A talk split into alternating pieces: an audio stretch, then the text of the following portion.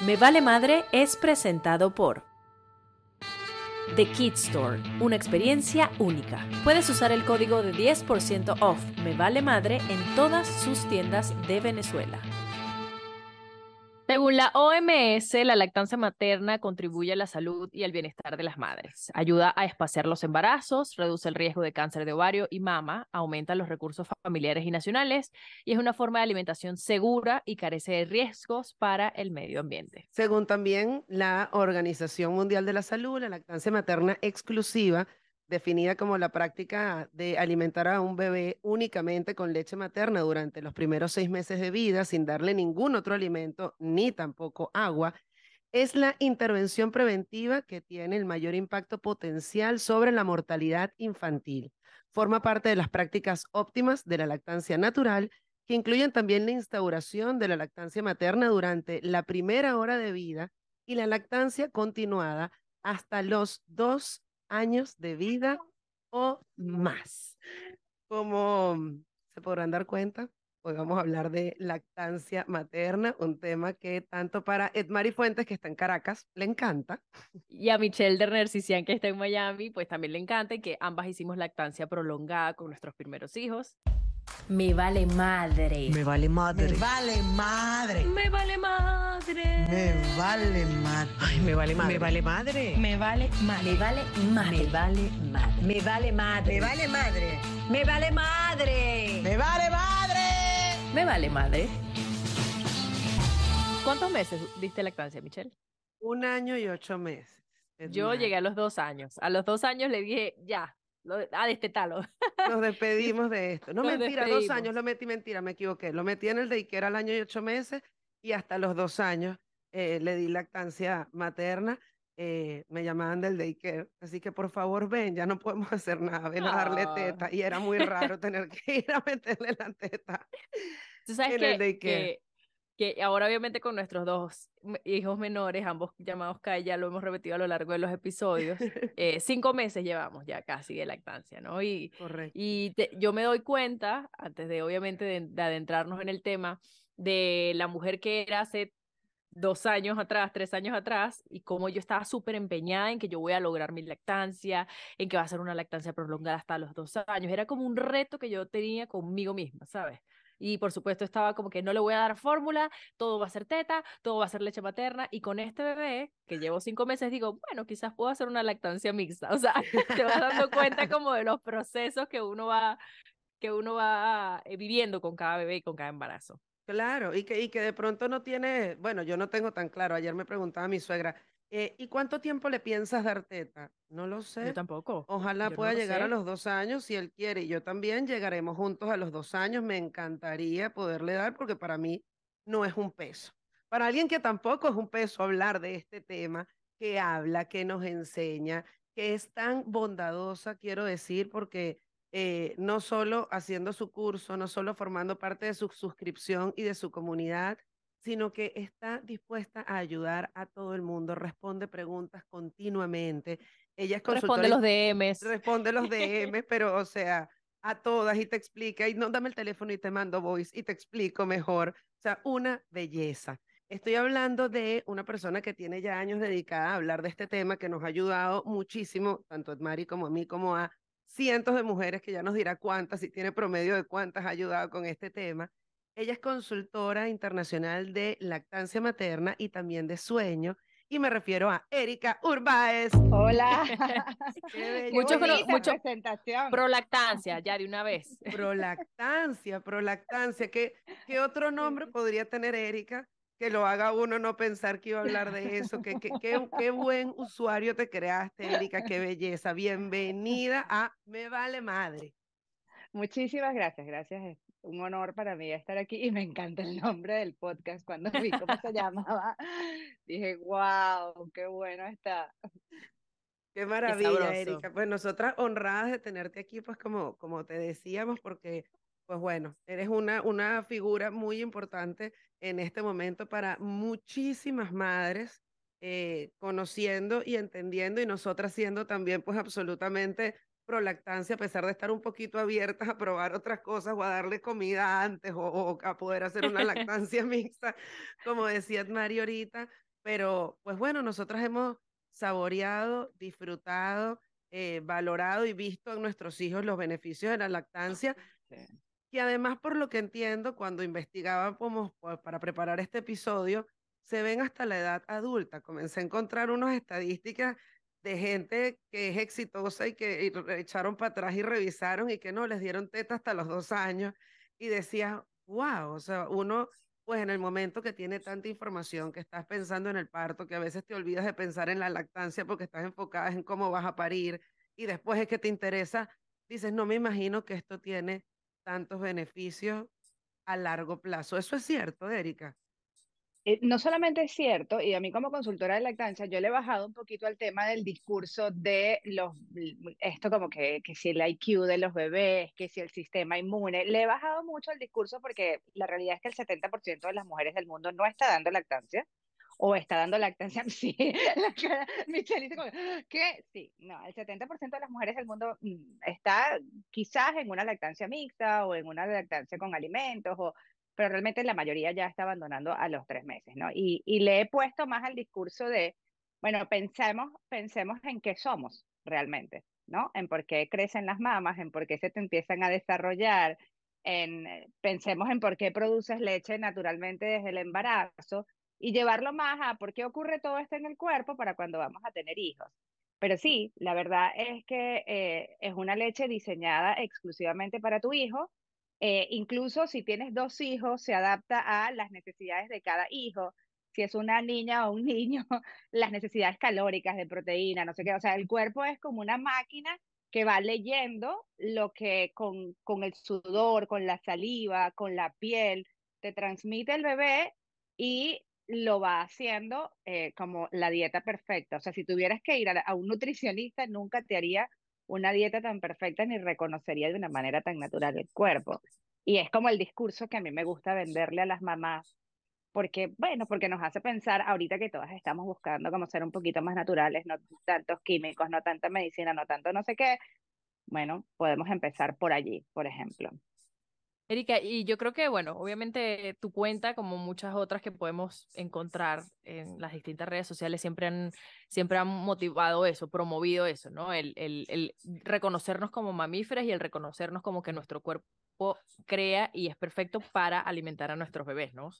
Eh, y sé que se ha hablado muchísimo de, de, de, justamente promover la lactancia, pero en este episodio queríamos justamente enfocarnos en lo difícil que es establecerla, ¿no? Sabemos obviamente los beneficios y, y, y nos encontramos información, incluso yo he conversado con mamás que solamente han dado biberón y se encuentran constantemente con información en redes de los beneficios, por supuesto, de la lactancia pero eh, para todas creo que ha sido bien difícil, sobre todo con cuando uno es mamá primeriza, el establecerla, por lo menos el primer mes. O sea, tú bien, bien. hablabas de las estadísticas que regularmente, eh, y, y, yo también las conozco, que regularmente las madres a partir de los tres meses ya dejan de dar pecho. ¿Por qué? Porque, bueno, vienen un montón de situaciones de. ¿Quién le gusta la tetero, de... o sea, por favor, tan fácil que sacase la teta, de verdad. Tal cual. O sea, pero bueno, es como pero bueno, sucio, eh... o sea, no, no, no, no, no. Exacto.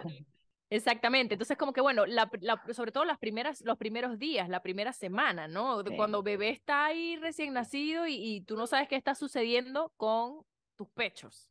Sí, mira, lo primero que pasa es que cuando una sale embarazada, y lo decía Michelle hace un ratito, una no está, una está pendiente del, del miedo a cómo va a parir, a cómo va a ser ese día. Normalmente, ya las que fueron madres alguna vez, quizás dicen, bueno, no sé, esta vez voy a intentar la lactancia o voy a informarme más porque la primera vez no, no me fue tan agradable. Y lo otro, que así como somos mamíferos, o sea, es interesante decir, somos mamíferos, esta, no es, esta es nuestra naturaleza, pero nuestra naturaleza también es el aprendizaje por observación. Y nosotras, no, no, ¿a quién vemos dando teta? Realmente, si yo te pregunto a ti, eh, si yo les pregunto a ustedes, o le pregunto a la mayoría de las madres, la, la primera pregunta que yo le hago a las madres que llegan a mi consulta es, ¿Cuál es la historia, sobre todo cuando llegan embarazada, cuál es la historia de lactancia de tu familia? ¿Qué te contaron en tu familia sobre la lactancia? ¿A ti te dieron teta? ¿Qué sabes de esto? Y, eso es lo que lo hace más difícil. Lo que lo hace más difícil es que no tenemos la oportunidad que tuvieron mujeres antiguamente en espacios más rurales o en espacios, y que tienen ahorita, en espacios más rurales o en espacios más primarios, de ver de generación en generación y en su propia generación a otras mujeres dando teta.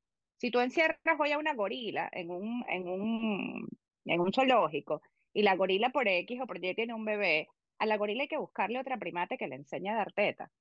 O sea, incluso a una gorila, imagínate nosotras. No, eh, eh, si eso hay que hacerlo. O sea, no es supone- intuitivo, Erika.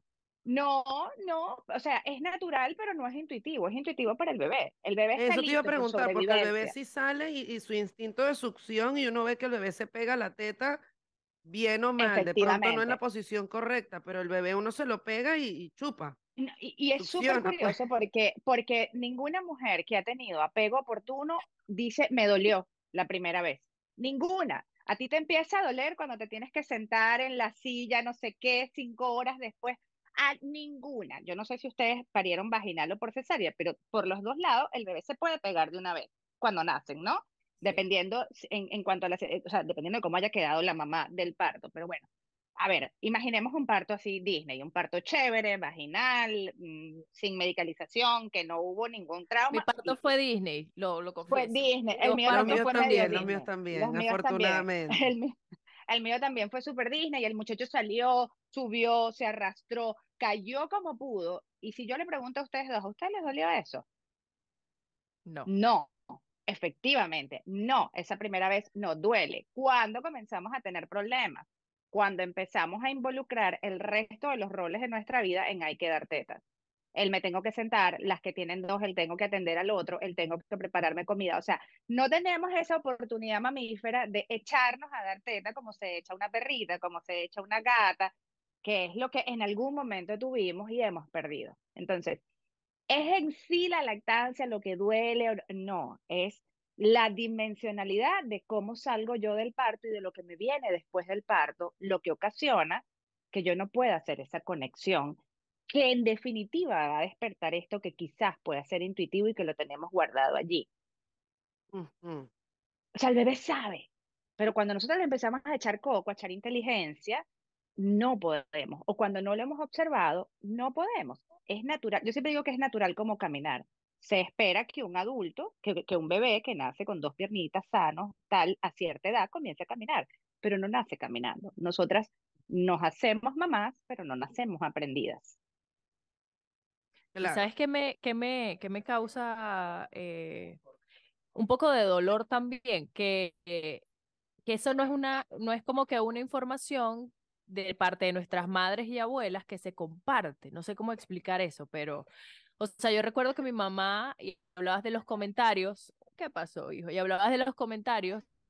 De mi mamá decía, no, es que yo no tuve leche, y no- yo no te pude dar porque yo no tuve leche, Es ¿sabes? que Y ya- venimos de esa y- generación. venimos de esa generación, ¿no? Y, y, y, y eso es doloroso un poco porque al final tú terminas dudando. Yo recuerdo que yo dudaba, yo decía, no, mamá, o sea, ella me decía, bueno, mami, ojalá puedas y no sé qué, porque yo la verdad no pude. Incluso tu hermano se me ahogó porque se le trabó la lengua porque no me salía leche, cosas así, pues, ¿sabes? Y, y es triste a la vez y a la vez no, porque bueno, somos una generación que está cambiando eso, ¿no? Y, somos madres jóvenes y somos madres que estamos haciendo este, pro- o sea, proyectos como este justamente para seguir informando, para seguir motivando a las mujeres a que sí, es un chambón durísimo y es un, y es un momento en el que nadie te enseña, simplemente lo vas descubriendo tú. Y hay personas como tú que tienen las herramientas para poder ayudarnos a transitar y poder lograr el éxito que queremos por el Sí. tiempo que sea. Sí, yo, yo creo que una de las frustraciones más grandes es esta sensación de ¿por qué no me sale si esto es natural? Entonces, número uno, es intuitivo para el bebé, es un aprendizaje para mamá. Si todas llegamos, o sea, tú llegas a la universidad y tú sabes que tú no vas a salir con la carrera. A ti te enseñan la primera vez la raíz cuadrada y quizás no la entiendas a la primera.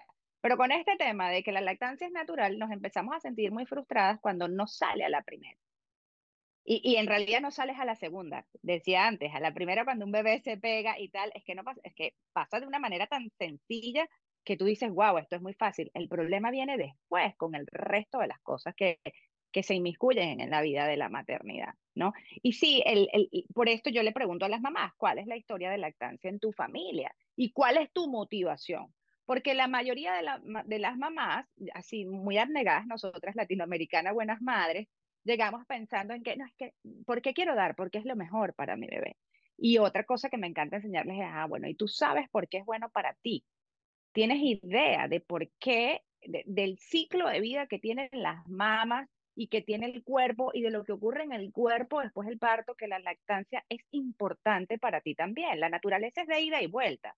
La naturaleza entre, tú entregas y, y recibes. Y, y, y eso lo hace un- poquito más agradable también. Erika, ¿qué, qué pudiéramos decirle, por lo menos justamente ahorita que estás tocando ese tema, ¿no? ¿Cuáles son, eh, sí, sabemos los beneficios para bebé, pero cuáles son los beneficios para mamá durante ese proceso? Mira, Eh, en principio, lo que les decía, el ciclo natural de las mamas, tú creces, eh, tú naces con glándula mamaria, niños y niñas nacemos con glándula mamaria y, eh, y lo que sigue es que la glándula mamaria para nosotros se desarrolle y tiene este ciclo, ¿no? Nace, se desarrolla y su maduración es justamente el paso a la lactancia materna, a partir de, o sea, cumplir la función mamífera. A partir de que tú cumples la función mamífera, liberas un montón de hormonas que te permiten primero prevenir el cáncer liberas, y, y mientras más tiempo, esto es importante porque hay mamás que dicen, pero yo di teta y, o sea, puede pasar, puede, puede abrir sensibilidades el hecho de yo di teta y quizás no, a mí no me lo previno. Eh, tiene que ser por muchos años, tiene, o sea, por, por lo menos, mientras más años de teta, más posibilidad de prevención de cáncer. O sea, a partir del año es como, porque es, acumulas más liberación de, de, de estrógenos que pueden producir cáncer, de exceso de estrógenos que pueden producir cáncer, ¿ok? El otro tema es que te previene el hecho de descalcificarte. Ves que la gente tiene como muy asociado, estás produciendo leche, estás perdiendo calcio. No, todo lo contrario. Se mueven las hormonas para que tu absorción de calcio sea mucho mayor. En algunas mujeres, y la mayoría de las que se alimentan bien, la pérdida de peso, o sea, el peso hacia el, el peso que tenías antes del embarazo, incluso algunos, algunas pesan eh, menos, lo recuperas también. La devolución del, del útero a su lugar, ¿crees que es el efecto más inmediato de la lactancia? O sea, el bebé nace, comienza a, a, succionar y el útero se comienza a comprimir, a volver a su tamaño. Que uno lo siente. De hecho, sí, son los y son los entuertos, Ay. los, od- los odié. A mí no me pasó en el primer Son embarazo, pero en el segundo, Sí. Eric, Dios mío, ¿qué es esto? Estoy volviendo a tener contracciones, decía yo. Sí. Sí, duelen bárbaro. mucho, duelen mucho, pero bueno, es parte de el útero volver a su lugar y de evitar que te pongan, eh, normalmente a las mujeres que no tienen, que, que no dan pecho o que por alguna razón tuvieron una cesárea y hay que prevenir que el útero quede distendido, eh, le ponen oxitocina artificial, como, como la, la, el pitocin, para que el útero vuelva. Cuando estás dando pecho no necesitas estas cosas. Es como la manera natural de regular nuevamente el cuerpo femenino. Y luego algo que me parece importantísimo es la liberación de oxitocina, que en una lactancia bien establecida, no dolorosa, muy tranquila, evita que caigas en depresión postparto. O sea, literal, te puede salvar de, de la locura si, si la llevas bien acompañada y si, y si, y si la, y la puedes establecer con, con armonía, te puede salvar de la locura, de la depresión que, postparto, de ese estado en sí. el que las, puer las puérperas tenemos nuestro, o sea, nuestro toque. Yo recuerdo que, que por lo menos con, con, Lu, con Louis, con mi primer embarazo, eh, nosotros, yo, tu, yo paré en un, en un centro y luego a, lo, a la semana me tocaba como la cita con la consultora de lactancia de ese momento, ¿no? Y mm, yo recuerdo que yo llegué a la cita, yo tenía mis pezones todos agrietados, reventadísimos, sangre, una, o sea, era, era una película de terror. Y yo recuerdo que lo primero que ella me preguntó me dijo, ¿cómo te sientes? Y automáticamente me fui en llanto así, que no, no, no podía, o sea, era como que estoy intentando hacer esto eh, y lo quiero hacer y lo quiero lograr, pero esto duele demasiado, ¿sabes? O sea, este dolor cada vez que el bebé se, se, se, prendaba- se pegaba y succionaba, era como que abrir otra vez todo, todas las cicatrices que tenía. Y, y bueno, es parte también del proceso, no tiene que ser así, pero yo creo que No, hay un eh, porcentaje alto, ¿verdad? De mujeres que, que pasamos por eso también, aun cuando Sí. lo hayamos estudiado, porque yo hice cursos, etcétera, etcétera, pero una cosa es lo que te dice y otra cosa es, la, o sea, una cosa es la teoría y otra cosa es la práctica, Bueno, definitivamente. yo, mi mensaje para todas es no dejen que la sangre llegue al río. La primera vez que te duele, tú tienes que llamar a alguien, porque no Claro, pero que hay un dolor normal, que eso es lo que yo quería rescatar y que hablemos para entenderlo. Sea, en No, algún no lo voy a defender nunca, no lo voy a defender nunca el dolor normal. oye, a ver, a ver, no no, no, no, no, no, porque yo, yo estoy aquí oyendo a no él, no es, no, Erika, o sea, No. porque a ver, no no, No. a mí no se me rompieron los pezones, no se me agrietaron afortunadamente. Puedo decir también que estuve en Disney con la lactancia, no sufrí mastitis, pero sí pasé, pues bueno, el tercer día que me dolía mucho, que Ah, tuve que ponerme sí, frío y calor. Y sí durante, durante esas dos primeras semanas, sí en el momento que él comenzaba a succionar, claro, mira, estamos a por decir. En el momento que él comenzaba a succionar, a mí me dolía mucho en el, en el- en Ok. el primer momento. Pero hay, hay eso, m- o sea, un dolor duro, Erika, duro. sí, Y ahí es que yo siento que mucha gente dice, pues yo no voy a aguantar esto como yo voy a estar dos años con este dolor. Sin embargo, yo siempre pues le digo a la gente que tengo alrededor, ese dolor pasa. O sea, es como, en mi caso fue tan co- como establecer la lactancia y el destete fueron como dos semanas claves. O sea, dos semanas Sí, duras donde fueron dos semanas para destetar a Juan Diego y que mis mamás lo entendieran como fueron esas dos semanas en mi cuerpo. No sí, sé si eso, pues en general es así. Pero yo sí sentí un dolor normal y eso que amo la lactancia, la defiendo. Así que, no, o sea, yo sí nunca voy a si no es normal. Sí, nu- nunca voy a defender el dolor, porque eh, ese dolor del primer enganche que dice, pero mira, dice varias cosas, yo necesito mi teta de mentira siempre. Dice que le quieres meter la teta en la boca, esto, como que hacemos esto y el bebé hace y te chupó y te lastimó, ¿ok? Con lo cual, eso, si tú agarras y, qué sé yo, me llamabas, Erika, mírame, mírame cómo estoy dando teta, en cinco minutos ese dolor pasaba. Por eso nunca voy a defender esto de, es normal que el primer, eh, que el primer, eh, eh, la primera vez duela, o es normal pasar dos semanas con dolor, porque a ti no se te rompieron los pechos y tú en el camino acomodabas la toma y podías. Pero Mari llegó con las tetas agrietadas. No puedes estar una semana de tetas agrietadas, y menos cuando tienes el dolor que sí es normal, aquí sí vamos a hablar del normal, las tetas hinchadas porque te acaba de bajar la leche o subir, en, Europa se dice subir. Una fiebre rarísima porque te está bajando la leche. Una cosa que cada dos horas sientes que vas a explotar, como que si estás recién operada. O sea, eso no puede estar combinado con unas grietas, porque la grieta que me está indicando que ese drenaje de la mama y que permite bajar esa inflamación, eh, no se está dando correctamente. Entonces entras en un círculo de no duermo, porque claro, no duermo. Me tengo que pegar a esta piraña cada dos, tres horas. No me la quiero pegar, lo amo, pero no me, la, no me lo quiero pegar. Eh, y además de eso, que alguien te diga, no, aguanta, que a los 15 días se te va a pasar. ¡15 días! Mira, mátame. Yo soy esa bruja. Mira, no, yo, yo era, yo era de las que yo daba pecho y yo estaba llorando y yo decía, ya esto se me va a pasar, esto va- yo le voy a dar un mes, decía yo, imagínate, Erika, yo decía, yo, si en un mes yo no he, no he mejorado, ok, yo pienso en otra cosa, o sea, empiezo a pensar en plan pero, B, pero imagínate la, o sea, la abnegación de, imagínense la abnegación, madres mías, que esto yo les quería dejar, o sea, la abnegación de, no importa, aguanta 15 días de dolor, que esto se va a mejorar.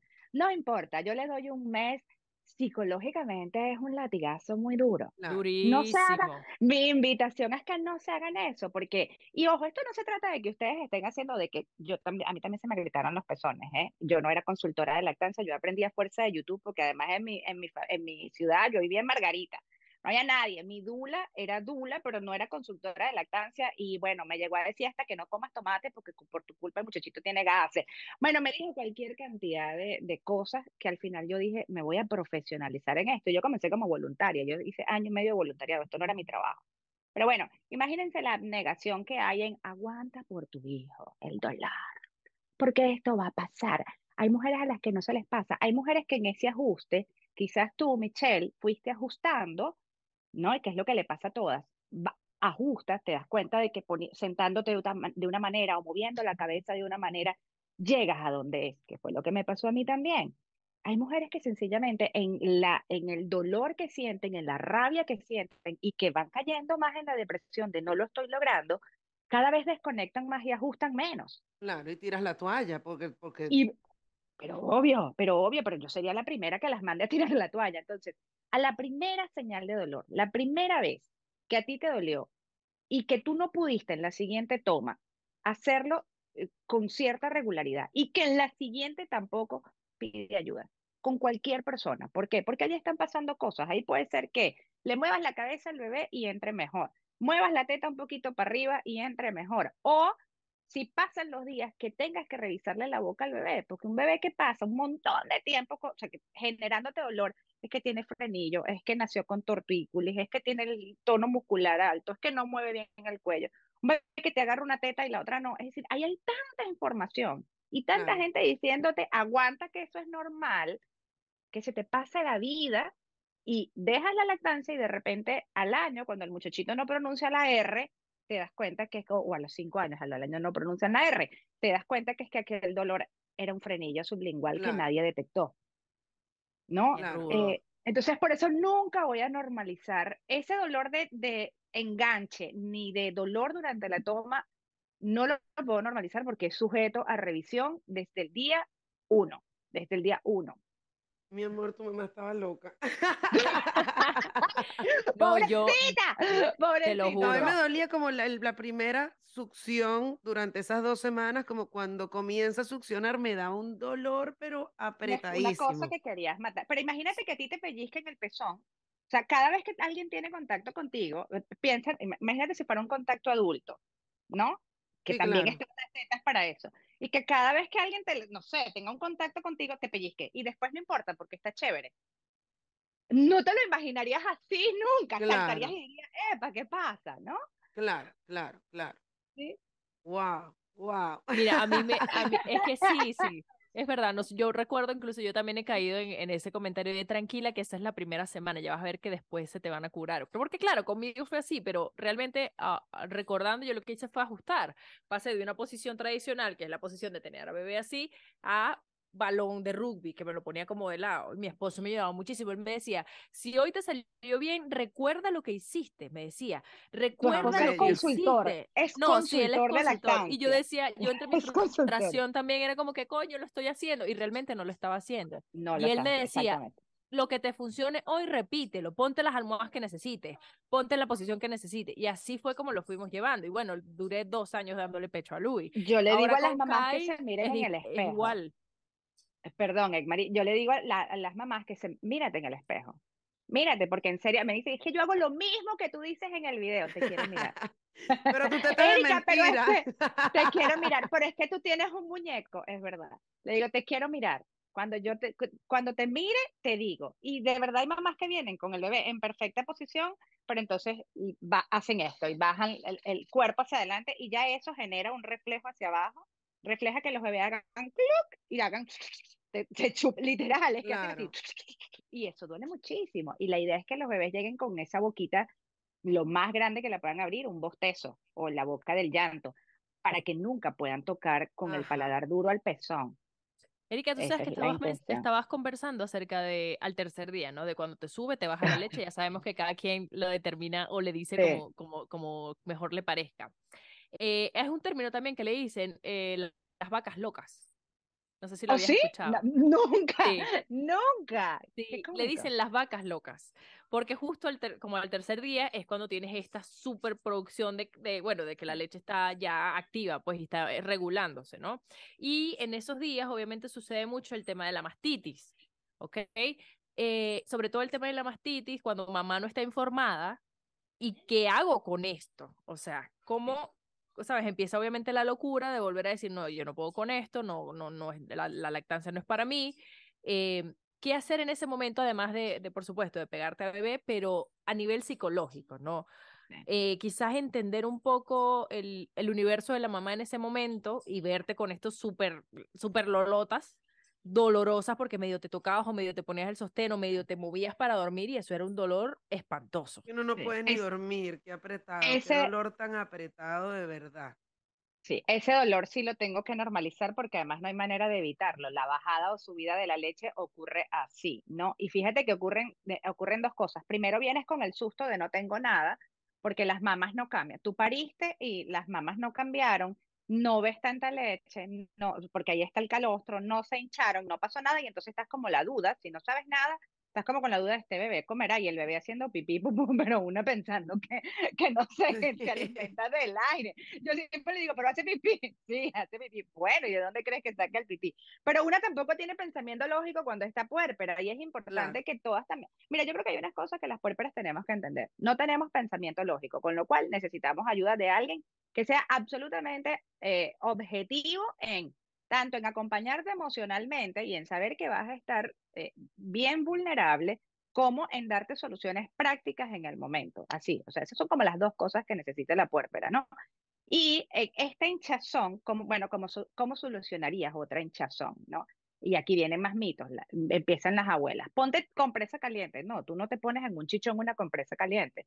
Tú en algo que está inflamado en tu vida vas, tú te doblas un tobillo, se hincha y lo metes en qué?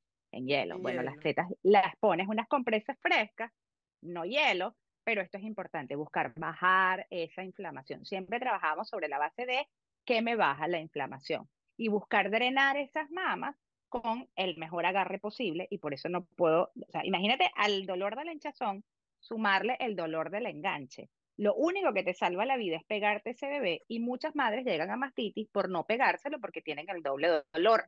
No porque te tenga que dar una mastitis infecciosa, ¿ok? Entonces, pegarte ese bebé lo máximo que puedas, con presitas frescas, y hay un masaje, vuelvo a agarrar mi, mi teta de mentira, que es el único que puedes hacer cuando, cuando tienes las mamas así, que es hundir y soltar la mama. La voy a poner como aquí, hundir y soltar la mama. Hundir, ¿para qué? Para que esta zona se ablande, porque queda como una piedra, y los bebés les cuesta agarrarla. Entonces tú ablandas esta zona, liberas un poquito y entran los bebés con presitas frescas y más nada. Con eso, a las 48 horas deberías estar ya equilibrando, porque el primer mes es el mes que más producimos leche de manera, si se quiere, espontánea. Estamos como a un litro diario, es una insania lo que producimos, una cosa así. Claro, y que uno piensa que no. Erika, pero a ver, o sea, tú dices que la mastitis sí la podemos prevenir absolutamente. Absolutamente. no tendría por qué darnos si nosotras conocemos las señales y estamos alertas y, levantamos la bandera antes. Sí, la mastitis tiene un proceso y es que tú te sientes, eh, te sientes primero la molestia, tú dices, bestia, me duele algo. Eh, y luego puedes sentir o una pelota, literal, una bola ahí en la teta, o una línea, es una línea, el conducto así como que es, parece un alambre y no un conducto. En ese punto, ahí hay que comenzar a masajear, a poner, en ese punto que todavía la mamá no se siente caliente, todavía estamos como en el primer nivel, ¿no? Eh, no se siente caliente, no nada, ahí pudieras ponerte unas compresitas tibias para ayudar a liberar y bebé o, o, extracción, cualquiera de las dos, ¿no? Siempre. Y ya en el punto en el que comienza lo que llamamos subclínica, que todavía no requiere mm, medicamentos, ni antibióticos, ni nada, que es el ideal, atraparla allí ya puedes ponerte compresas, puedes poner a tu bebé o el extractor a, para sacarte leche y mantener la mama drenada. El cuerpo va a utilizar sus recursos para desinflamar y ya está. También pasa que es que le tenemos como mucho, eh, me pasa mucho con las mamás que le digo, hasta este masaje, ¿no? Yo vivo como tocándome las mamas y a la mayoría no le encanta. Eh, por, por, por, las razones que sean, no le encanta tocarse. Y dar, y dar lactancia es estar en un autoexamen de mama todo el tiempo. Tienes que sentirte las mamas, tienes que tocarte cuando te bañes, porque en lo que sientes algo raro, tienes que inmediatamente ir a ver qué es. Es más, esto debería ser en la vida. En la vida deberíamos estar en esta tocadera de teta, no solamente con la lactancia. Entonces sí, es prevenible.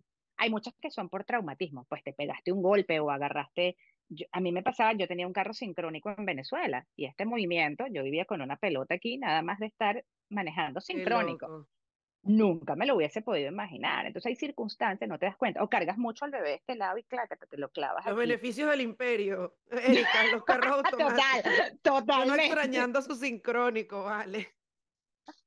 Totalmente. Ya no tengo la pelota en la teta. Sí, claro, sí. Hay, hay, hay, hay, rutinas de la vida diaria que sin darte cuenta te pueden provocar una inflamación en la mama, dormir mucho de un mismo lado, eh, que ya, que las mamas las tengas muy hinchadas y estés usando un sostén inapropiado. Eh, o sea, hay cosas que pueden acelerar y que no te puedes dar cuenta. Te acostaste a dormir bien y te levantaste con la pelota, pero ahí todavía puedes prevenir. Claro. ¿Ok? El baño se vuelve un momento clave, yo creo que en este proceso de uno, tanto de liberación y de un momento de silencio y que uno está pues sola, si tienes la oportunidad y, y, pues alguien te está cuidando el bebé, como con el tema del pecho, a mí me ayudaba muchísimo ponerme pues agüita caliente, masajearme. En el primer embarazo pues me daba más miedo darme duro y masajearme, pero cuando con, con Kaya ahorita sí se me pusieron, o sea, las estrías que no me habían salido en el cuerpo, yo sentía que se me estaba rompiendo la piel de las tetas, o sea, era una cosa y decía, pero ¿qué es esto? O sea, se me veía la piel y, como... y, y, te picaba, a mí me picaba. Horrible. Era una cosa, sí, claro, la piel se está te expandiendo. Pica, te duele, entonces date con un, date con un peine, date con los nudillos. Lo del peine es increíble, me lo dijo mi suegra también, y yo una vez lo hice y vi que la, obviamente, estimulaba el, pecho, claro. esa leche salió, y yo, ¡ay, qué es esto! Sí. y me di cuenta también lo, lo que decías de extraerte un poquito más de pronto, que pues te ayudaba a liberar la mama, porque también uno comienza con ese dolor, entonces no quieres que te chupe para que te duela más, entonces estás, vas incrementando la molestia. Tienes que elegir, o no te quieres pegar al bebé porque te duele, tienes que o, o sacarte manual, comenzar ahí a, exprimir o sacarte con el extractor. Lo que yo no recomiendo en momentos de mastitis son las dos cosas, porque la mastitis, ¿qué significa? Que tienes una extra acumulación en una mama inflamada. Entonces, si pones al bebé más te extrae, entras en un círculo vicioso de produzco más y qué hago con este lechero y la mamá sin saber qué hacer. No, la, la mamá no regula, porque hay que recordar que la producción de leche es los bebés, tú, tú estimulas y el cuerpo va regulando tu máximo potencial de producción.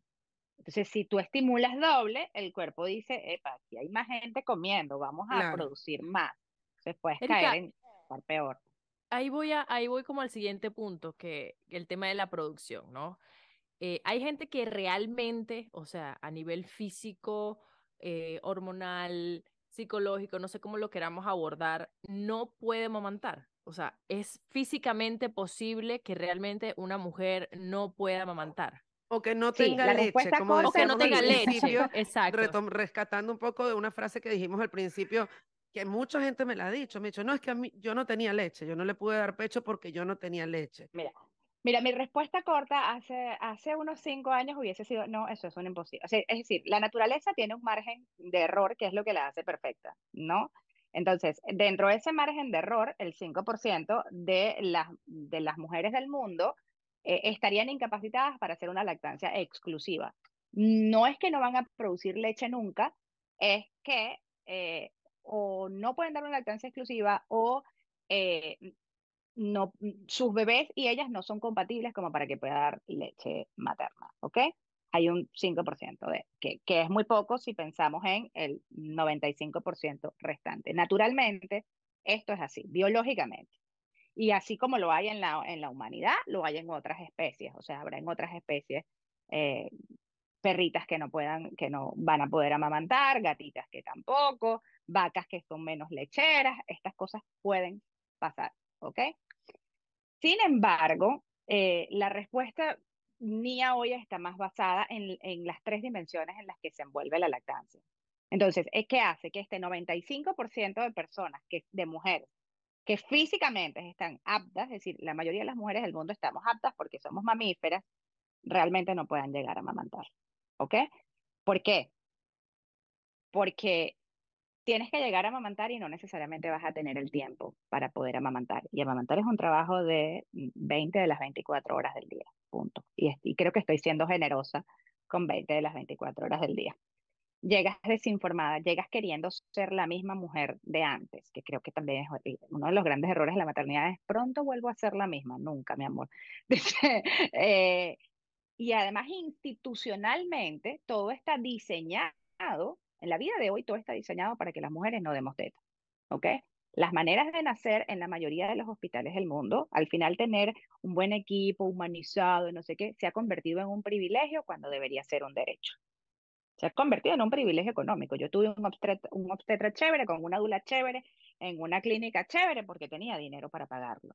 Lamentablemente es lo que pasa en la mayoría de los lugares del mundo. El sistema está diseñado para que tú vayas al ruedo a no dar tetas. Entonces, ¿esto qué hace? Que el porcentaje de mujeres que estén incapacitadas para dar tetas sea mucho mayor. ¿Ok? Entonces, repito, físicamente 95% de las mujeres estamos. Eh, yo diría que de ese 95%, más de la mitad, 70%, no puede por la otra dimensionalidad, porque en la familia nunca se habló ni se supo de la lactancia, porque su, su, su estado eh, emocional no se lo está permitiendo y porque el resto de los roles que tiene que cumplir, además el sistema en donde parió, a donde tiene que salir a trabajar, no le está dando el ambiente adecuado para poder dar teta. Lamentablemente. Y es una veces- realidad que no podemos ocultar. Claro, Claro. pero Es que no se tiene por qué ocultar, o sea, por eso, por eso, por eso preguntamos, porque bueno, eh, así como hay muchos mitos de la lactancia, también hay eh, mu- muchos mitos en negativo, también hay otros, bueno, los mitos en general creo que son en negativo, pero, pero como que así Sí. como dicen cosas como que bueno, no, no tengo leche, eh, físicamente es como tú dices, hay un margen de error, es posible. Eh, Es muy y así como pequeño eso, y es, es muy muy raro. Es muy pequeño y es muy raro, honestamente, porque de hecho incluso las madres que no pueden dar lactancia materna en exclusiva, por ejemplo, mujeres que tienen hipoplasia mamaria, que es un crecimiento irregular de las mamas, la mama no madura, ¿ok? Es una, la mama no se desarrolla completamente. O mujeres que han desarrollado a lo, a lo largo de la vida ovarios poliquísticos pudieran. No todas las mujeres con ovarios poliquísticos tienen problemas de producción de leche, pero pudieran. Mujeres que tienen diabetes pueden tener problemas. No es que no producen leche, quiero dejar esto claro, no es que no producen, es que quizás eh, eh, en la mayoría de estos casos la lactancia necesite una suplementación.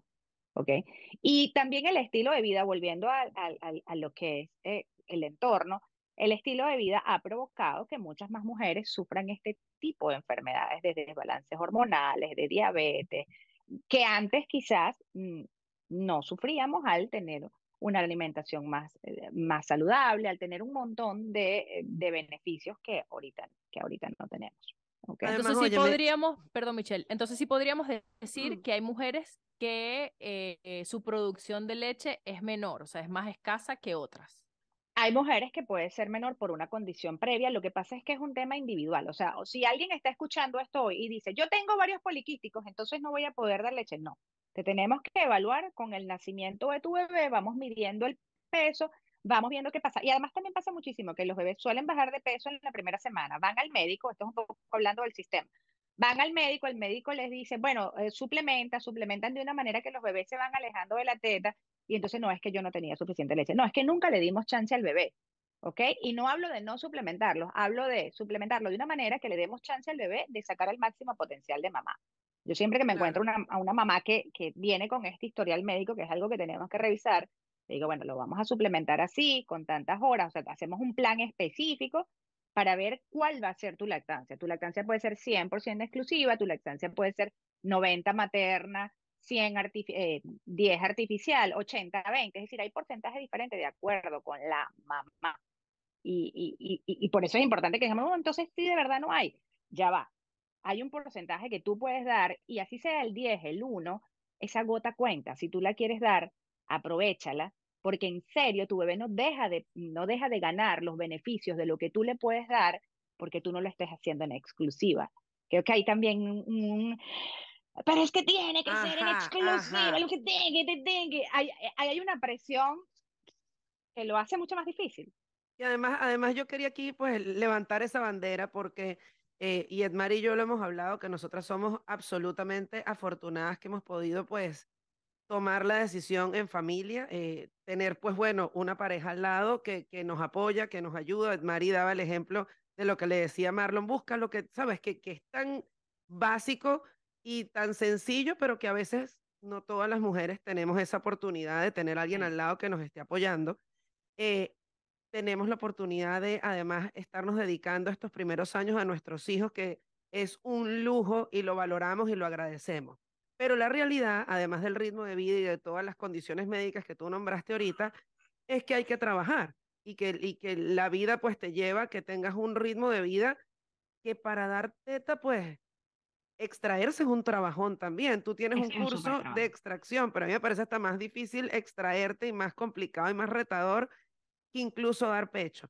Entonces acabas de decir algo que me pareció muy lindo porque para las mujeres que de pronto no pueden dedicarse 24/7 a su chamo y tienen que dejarlo con alguien y tienen que combinar, el pensar de dar una lactancia mixta, pues no hace que tu bebé pues pierda todos esos beneficios que sí hay en la teta. O sea, si tú que estás viendo esto, tienes la posibilidad de extraerte o de darle tetica, así no sea exclusivamente, inténtalo y hazlo porque le estás regalando igual a tu hijo muchísimos beneficios. Efectivamente, el hecho de que, de que una mamá eh, no pueda estar todo el día eh, o decida combinar por la razón que sea, porque no se quiere extraer, ya. O sea, no le voy a poner, no le voy a poner mucha técnica, le voy a poner el bienestar de mamá. Mira, yo decidí que cuando esté en el trabajo voy a dar leche de fórmula y cuando esté en la casa voy a dar teta. Es una posibilidad que le permite a los bebés el beneficio de tener las vitaminas de la A a la Z y que tú no tengas que de repente suplementar con X o Y.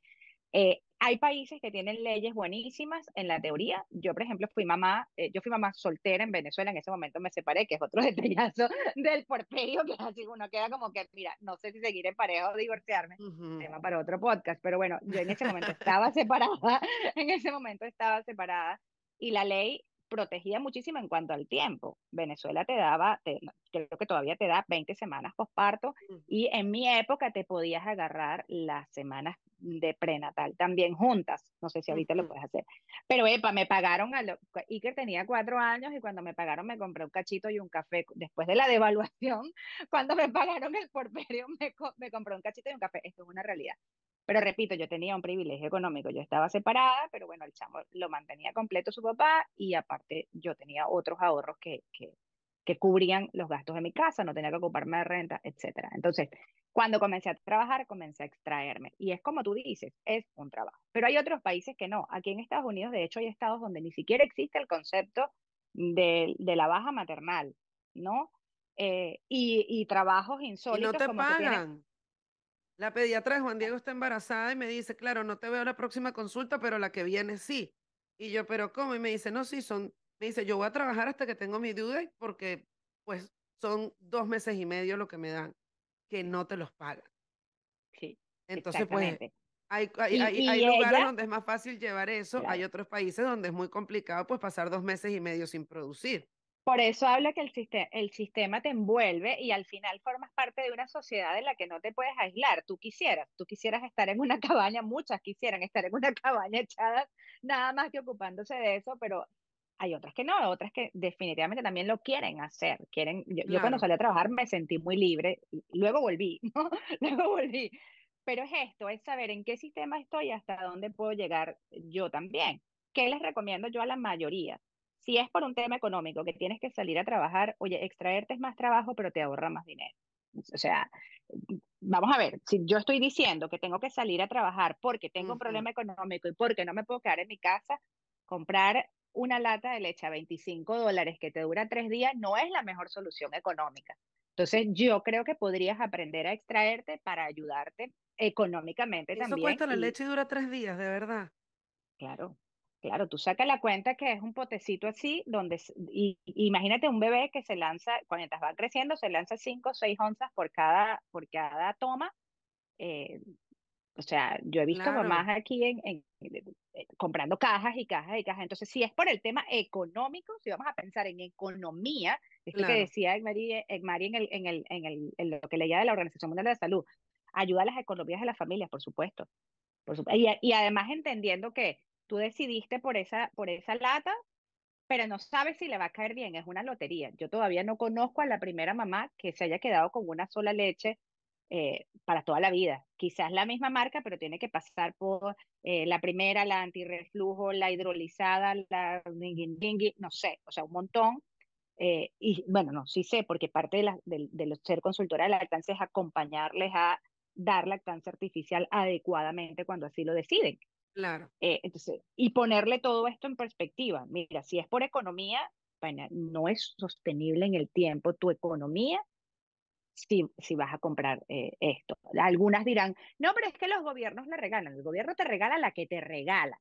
Si esa le cayó mal a tu bebé, no necesariamente te va a dar la especial hidrolizada, hipoalergénica y todo lo demás que quizás necesite un bebé con alergia a la proteína de la leche de vaca, con, con intolerancia mayor a la lactosa de vaca. O sea, entonces es un tema que también hay que traer sobre la mesa. No es solamente una elección, es una elección cuando tienes el privilegio económico. Claro. ¿Ok? Hay que traer aquí como, como mucho de lo, de lo que hay detrás de, de esa decisión también.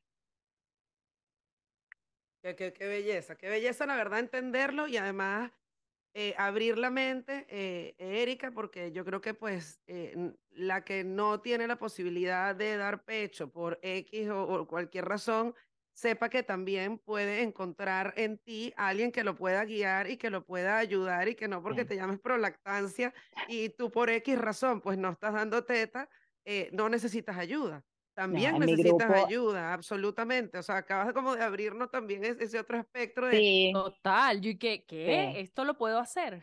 claro, O sea, No, no y, y sabía, perdón, no sabía, por ejemplo, eh, que, que el hecho de que tú puedas darle, por ejemplo, yo- nosotros hemos conversado acá acerca de, de de repente darle a Kai una lactancia mixta, ¿no? Sobre todo en estas fechas 24 y 31, que yo digo, bueno, me quiero tomar un par de tragos. Tengo dos años, tres años que no comparto plenamente con mi esposo, por ejemplo, de tomarnos una cerveza o de tomarnos un trago, porque bueno, siempre he estado lactando, ¿no? Y este 24 tomé la decisión de hacer eh, esta lactancia mixta, ¿no? Y dudaba, yo dudaba de si la lactancia si la lactancia artificial iba a superar los nutrientes que mi leche le podía aportar, ¿entiendes? Por la cantidad de ingredientes que, que eso tiene. Entonces, en algún momento yo dudaba y decía, bueno, ¿será que si le empiezo a dar esta lactancia, la lactancia artificial, eh, pues mi leche quizás no haga, no haga mayor cosa? Y fue como que me acabas de abrir la mente a decir, no, No, así sea no. una so- un solo tetero mío, te lo juro, así sea un solo tetero mío, vale el triple de lo que puede valer Mira el qué loco, que a mí me regalaron un pote de, en la última consulta, la doctora me, me dio, pues, mira, por si acaso lo necesitas, tal, que no me creía tampoco, pues, porque Kai no bajó de peso en, el- en las primeras semanas, y me preguntaron tres veces, pero de verdad no le estás dando fórmula, de verdad es pura teta, te lo juro, o sea, ¿para qué te voy a decir mentira? Pero es que subió, no, no suben los bebés. Me dio en los potes, y fíjate que cuando yo me puse a revisar los ingredientes, yo decía, no, esta gente tiene que echarle bola para poder, para poder llegar a la, leche de uno.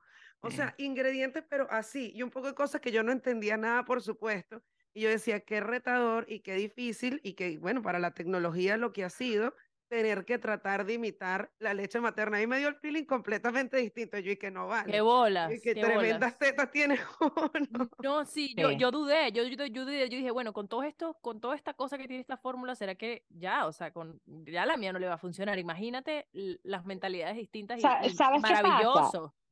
¿Sabes qué pasa, Mari? Que también eh, tenemos que entender que dentro de este sistema hay un marketing bravísimo. De hecho, al- al- en, en octubre de este año, en, agosto de este año, la Organización Mundial de la Salud y UNICEF sacan un comunicado para mm, restringir la publicidad de, y, todo el, marketing que, que están haciendo las campañas de fórmulas lácteas porque hacen grupos de mamás, o sea, te crean la necesidad de utilizar la fórmula. Es decir, lejos de decirte, bueno, aquí está esto, mm, por si decides, por si acaso, te están diciendo constantemente y le están diciendo a las mamás que esta leche es superior, que si no se la da, que tienes, de, que tienes DHA, que no sé qué, que ayuda al crecimiento.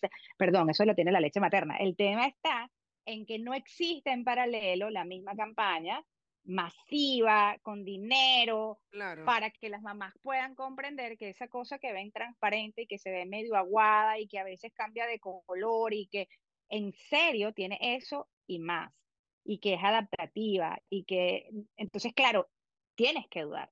Ante un mensaje tan agresivo, porque al final es bien agresivo, tú aquí en Estados Unidos te das de alta para, para parir y te llega una caja de las dos marcas más famosas, de cualquiera de las dos, la que tenga contrato con el hospital que te, que, que te registraste, le dan tu base de datos y te llega una caja de distintas, de distintas eh, formulitas. Entonces, eh, esto que tú vayas a la pediatra y te digan, no te creo, de alguna manera te invalida. Quizás a Michelle no, porque, bueno, porque tiene No, dos pero hijos, me, me cayó muy mal, me cayó muy mal y de hecho cambié de pediatra Ah, porque me cayó muy Ajá, mal que me lo dijera. O sea, me pareció irrespetuoso. Yo decía, o sea, claro. yo digo, yo he hecho mi esfuerzo, o sea, como te estás burlando de mí, o sea, ¿cómo me decir que sí es mentira? O sea, te invalida. Y esto es parte del sistema y de las cosas que tiene que vivir una mujer que está intentándolo mucho. Entonces, bueno, te lo Claro. doy por si acaso, como que lo has logrado hasta ahora, pero aquí te espero en la bajadita para cuando falles, toma. te van invalidando constantemente y es muy duro. Que, mira, quiero echar para atrás con el tema de los tragos. Yo como Ajá. profesional debería, Por favor, quiero, quiero, quiero que me digas, quiero que me digas. como una profesional responsable que soy, debería decirte, no bebas. Pero bueno, si se te ocurre tomarte algo, te esperas dos horas y das teta. O sea, tampoco tienes que comprar porque, eh, a ver, mm, repito, yo tendría que decirte, no, no bebas porque el alcohol tiene un efecto en, en los niños, pero ya después que usted no tiene alcohol en el cuerpo, no tiene ningún efecto. Entonces, ni tienes que extraer, ni tienes que nada. Tienes que esperar de acuerdo con tu peso. eh, la cosa es más o menos una copa, 60 kilogramos de peso. ¿Ok? Sí, Erika, lo que pasa es que yo quería emborracharme el 24, Ah, pero igual no lo ok, ya eso es otra cosa. Yo pero decía, el niña, sí. 24 es mío, pero no, mija, nada. Me tomé dos tragos y ya, chao, a dormir. Pero, Mari, si una, eso es lo que te iba a decir, si una puerpera con un trago ya está más que borracha. Sí, sí, sí, ya- una no puede más, pues. Claro, además el problema es uno, uno pensar que va a ser que todos los días te vas a tomar un traguito, pero que de pronto te tomaste un traguito en una cena, una copita de vino, o sea, claro que no es emborracharte, pero te tomas un traguito, pues bueno, esperas dos horas y en dos horas se debería, Sí, en, en un promedio, la vida media del alcohol, que es como se llama en medicina, que es lo que dura el, el el- como que la sustancia en el cuerpo, es aproximadamente de dos horas en una persona de 60 kilos, una copa, o sea, 8 onzas, entre 6 y 8 onzas, y para ponernos técnicos, pues. Entonces, si tú pesas menos, o bebes menos, o esperas más, obvio, ¿no? ¿A qué? ok. ¿Y hay algún licor que sea preferible? O sea, que haga Sí. menos daño. Mejor tómate una cervecita, tómate un vino. Vino y cerveza son como que, Ay. no es que los recomendamos, no es que, ay, te recomiendo, porque tampoco es verdad que te hacen tener más leche la cerveza que un vino grandito. Eh, pero si tienes que elegir mm, un whisky, un ron, un tequila, son muchos más fuertes, muchos más difíciles de, de, de que salgan del sistema también. Entonces, sí, vino y Voy por, mi, cerveza. es como voy por mi cervecita con limón cuando pueda. Yo y que vaya a abrir de una, vaya a comprar ya las botellas de vino, mi amor. Y Cuando esté, cuando, mira, ya sabes que, sabes cómo va a ser la escena, va a ser así. Estoy abriendo mi cerveza, poniéndole limón y que alguien me diga, pero tú no estás amamantando. Me vale madre, coño. No Me vale importa, madre. déjame tranquila. Con el timer Yo me sé mis puesto. tiempos. Esa, mira, y Erika, ahí sí contamos cuando las dos horas son al terminar o al comenzar la toma. al comenzar la toma. Igual que con la teta, al comenzar la toma. Erika, qué sabroso conversar contigo. Creo que bueno, teníamos claro que este tema da para demasiado. Eh, esto pues dedicado a los primeros días. Eh, creo que una de las nociones más importantes que me queda del día de hoy, ya Mari me dirá la de ella, no sé si será la misma, pero es que no debe haber dolor. No puede haber dolor. Yo, yo el mensaje que le daría a las mamás es no aguantes dolor, Ajá. ¿ok? Porque también es que pero no debe, entonces lo estoy haciendo mal, porque las mamás somos así. Las mamás, no sé qué nos pasa, pero es como que todo es mi culpa, todo lo hago mal. Latigazo, Entonces, eh, eh, latigazo. Entonces como pensar más en cuidarme, yo como mamá. ¿Por qué me duele? Voy a cuidarme a mí, no en estoy haciendo algo mal. ¿sí? Sino voy a cuidarme, voy a pedir ayuda para que, para que esto pase rápido o, o para ver por qué, por qué está pasando. Claro, claro. Y pedir ayuda, pedir ayuda, no dejen de pedir ayuda. Eh, yo lo repito, así como nos preocupamos en hacer una lista de cositas que hay que comprar, de ropa, de monitos, de cositas, pongan en su lista o pidan que les regalen una consulta con una asesora de lactancia, con una dula, o sea, hagan terapia. Todo eso es básico y eso va a ayudar Sí. más que está cambiando el muchachito todo el tiempo, de ponerle otra ropita, otra cosita que uno se gasta un dineral y a veces dudas en gastártelo invirtiendo en alguien que te va a Sí. asesorar y que te va a cambiar tu relación con la maternidad y con la lactancia, pero para siempre. Efectivamente, efectivamente. Y es verdad, una deci- y ahí comienza a ser en serio una decisión informada. un, esto sí es para mí o esto definitivamente no es para mí, que también es válido. También es válido. Claro que hay gente que dice, a mí no me gusta. Yo tengo amigas que me decían, yo me siento, o sea, me parece la cosa más animal, más desagradable, horrible. Y yo, bueno, me parece más animal pegarme al extractor. No estás loca, el extractor es buenísimo, ¿sabes? Pero bueno, es lo Son que es lo que te sentir bien. Claro, claro, y es maravilloso. Erika, gracias.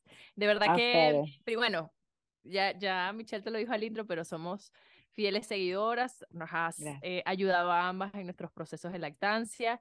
Creo que, que Me Vale Madre Podcast va a ser justamente eso, como que otra ventana para poder conversar acerca de esto que, que no lo vemos, eh, no lo vemos por, por, no lo vemos tan mainstream como dice uno.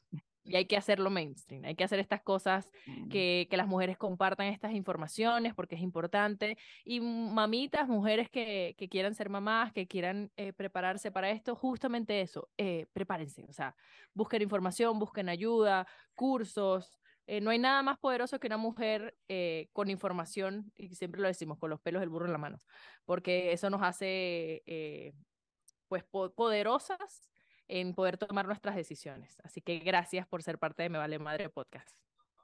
Gracias por invitarme. De verdad que me divertí muchísimo. Te queremos, Erika. Kai también por queremos. aquí, pegado. Tu. Kai también está pegado, es Mari. No, ya lo pegué, está jugando ahorita. Gracias, Erika. Que tengan lindo día. Gracias por Y acompañarnos. que Nos les vemos en el valga próximo episodio. madre. Prolactancia, sigan a Erika, pregúntenle y métanse en sus cursos que son maravillosos. ¡Mua! Lindo día, gracias. Me Vale Madre fue presentado por The Kid Store, una experiencia única. Puedes usar el código de 10% off Me Vale Madre en todas sus tiendas de Venezuela.